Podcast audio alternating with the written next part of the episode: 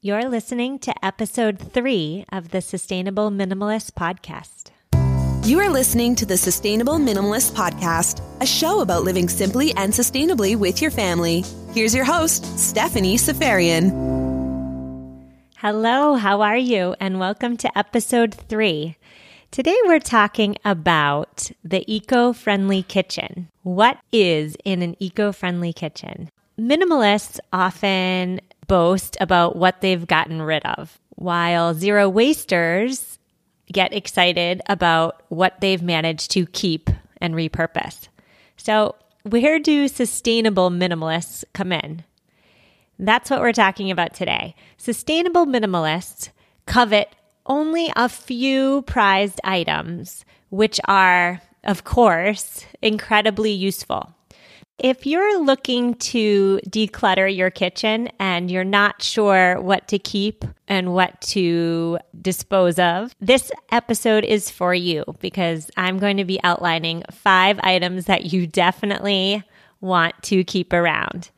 On the opposite side, if you are looking to go more towards zero waste living and decreasing your environmental footprint, this episode is for you too, because we're talking about five items that will drastically reduce your household's environmental footprint simply by keeping them around and using them to their fullest potential. Let's jump right in.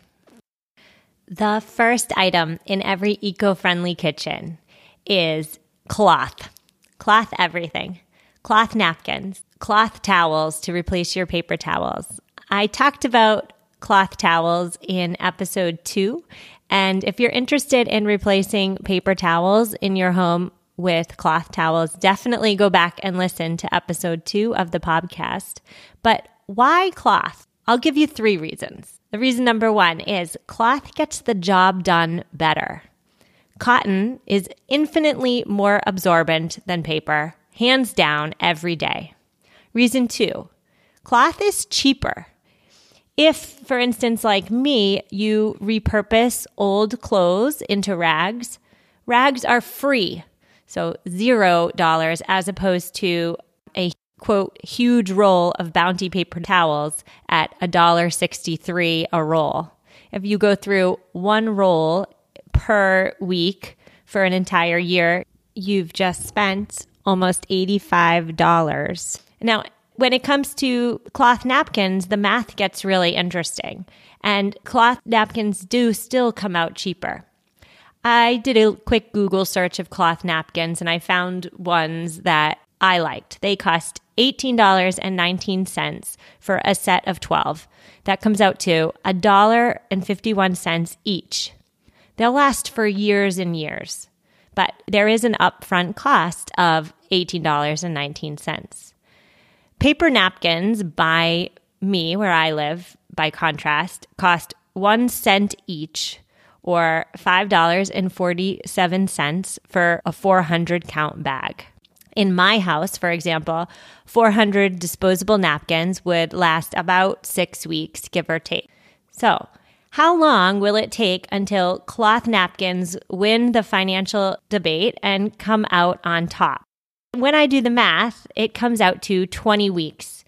At 20 weeks and on, cloth napkins are infinitely cheaper. That one upfront cost becomes worth it. So I'll say this another way. If I purchased paper napkins for an entire year, I'd spend $47.40 on single use items that I'm throwing in the trash. $47 that I could have kept in my pocketbook. Now, I know what you're thinking. You're probably thinking that the costs associated with running the washing machine to wash the napkins, to purchase the additional detergent and water needed to keep the napkins clean, will quickly eat up any perceived savings. The Ocean Conservancy did out the math, and they also found that cloth still comes out on top. I'll link to the research in the show notes if you're interested in diving a little bit deeper into the financial benefits of going cloth. But if you're looking to save money, it's virtually unanimous. cloth napkins and cloth paper towels are the way to go. Just wash them in a full load in the washing machine in cold water and then line dry. Now, the third reason why cloth is the better choice is that cloth is absolutely, definitely, and almost always environmentally friendly. Reusable things always are. If you choose cloth, though, remember that cotton is a water and pesticide intensive crop. So consider purchasing organic cotton right up front. Now, what does a cloth filled kitchen look like in practice? It really doesn't look much different from a paper kitchen. In my house, I have a drawer full of rags that I use instead of paper towels. I talked about that on episode two of the podcast, but the rags are out of sight. Unless you're looking for them, you never find them. And cloth napkins I keep also in a drawer off the counter. And honestly, cloth napkins are a little bit fancy. They add a bit of class to my family meals. If you're wondering whether the washing and the maintaining of all these reusable items offers a hefty toll, the answer is no. It's a single load of laundry once every few days, and I hardly even notice extra work. Item number two in an eco friendly kitchen has got to be glass Tupperware.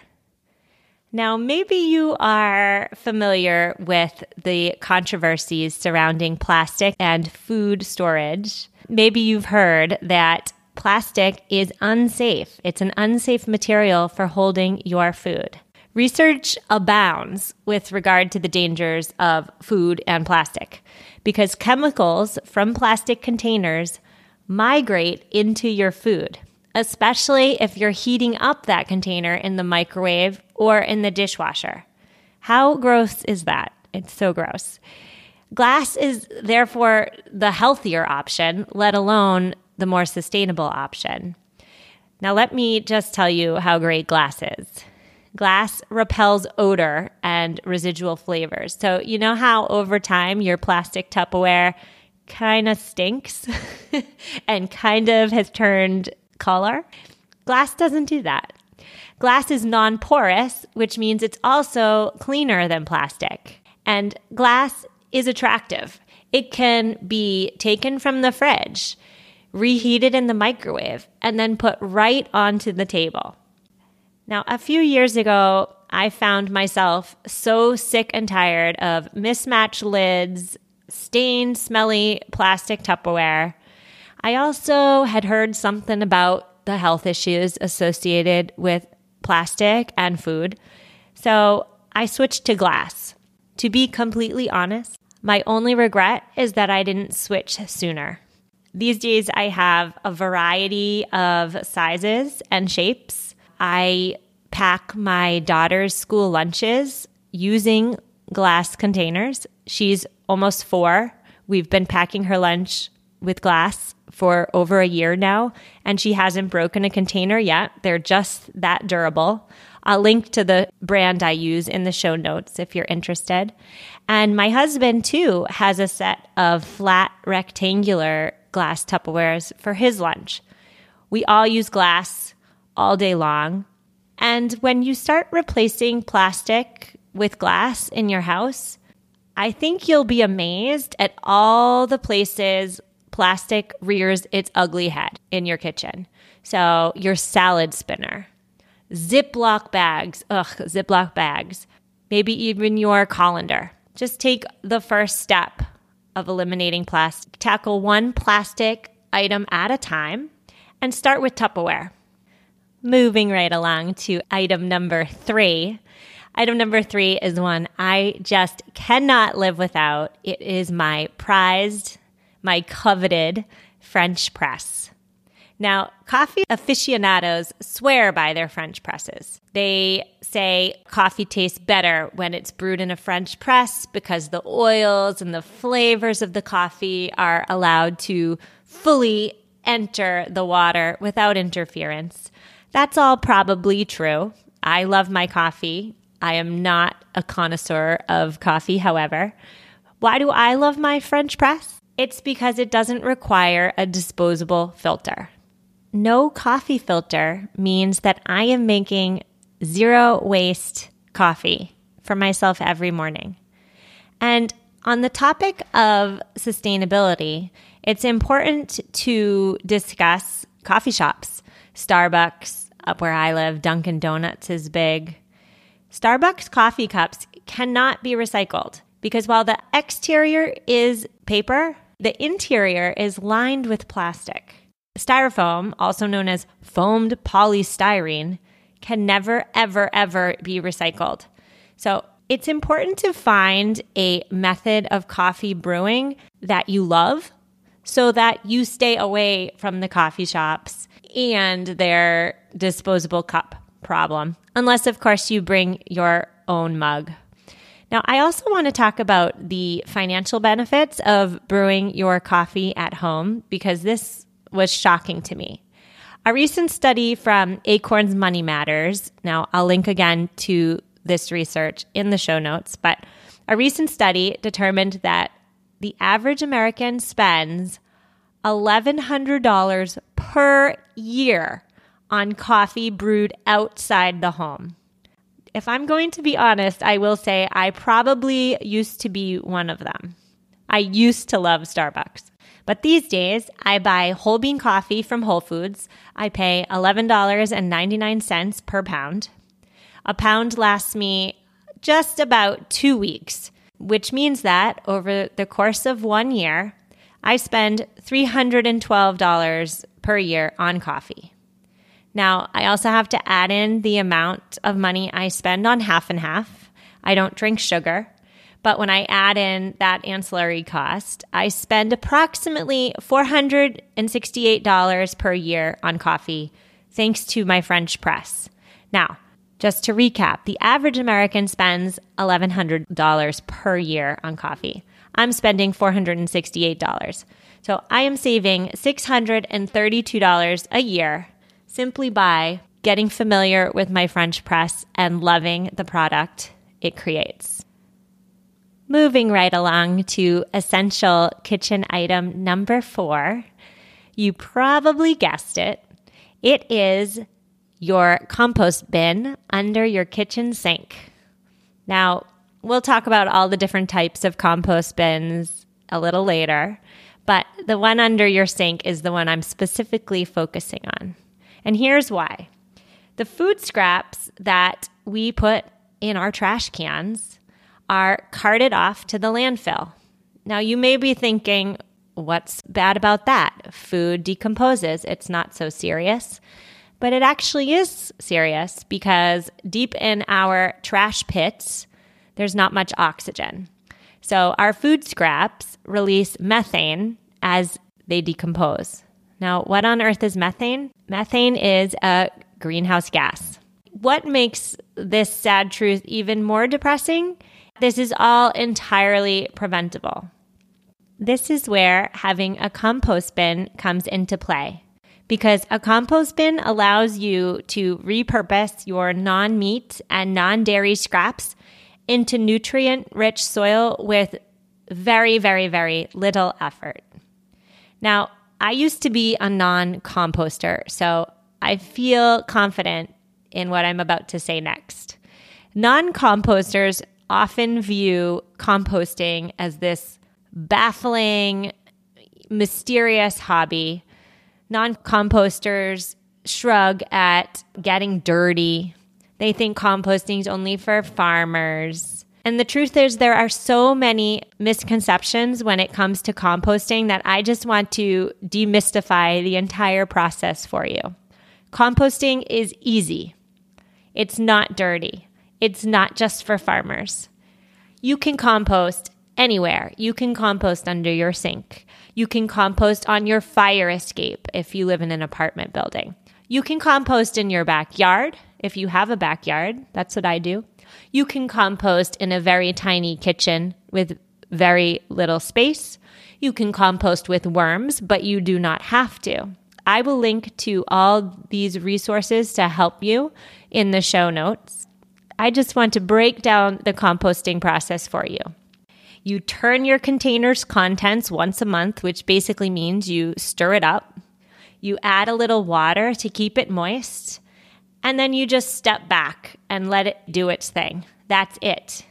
If you're not a gardener, if you don't want the soil that you're creating, offer it up. Any gardener will take it, farmers will take it, garden clubs will take it. I'm willing to bet that anybody you know with a yard and plants would be willing to take it because the soil that a compost bin creates is just that great. It's nutrient rich, it's organic, and it gets two thumbs up. Now, I would, of course, be remiss if I didn't mention that when it comes to food waste, the sustainable thing is to prevent throwing food out in the first place. That means buying only what you need at the supermarket, creating an Eat Me box for your fridge. I'll link to that also in the show notes if you're interested. But sometimes there are food scraps that simply must be tossed. Consider tossing them in your compost bin. And here we are, the final essential eco friendly kitchen item is beeswax wrap. Now, there are so many things wrong with plastic wrap. It's terrible for the environment, obviously. It's annoying, especially when it gets all tangled up on itself into that big plastic ball. It's expensive and it's wasteful. We already talked earlier in this episode about why you probably don't want plastic around your food. There's a simple solution to the plastic wrap problem, and it just so happens it's an easy DIY project. Make your own beeswax wrap. Now, what on earth is beeswax? Beeswax is all natural, non toxic, inexpensive, and when you melt it and you apply it to cotton, it mimics plastic wrap. The wax will make cotton unbreathable and it will stick nicely atop any container. Beeswax is antibacterial, it's water repellent. So it is therefore an excellent choice when it comes to food storage. Now, I made beeswax wrap with my daughter. I made it a quick and easy project.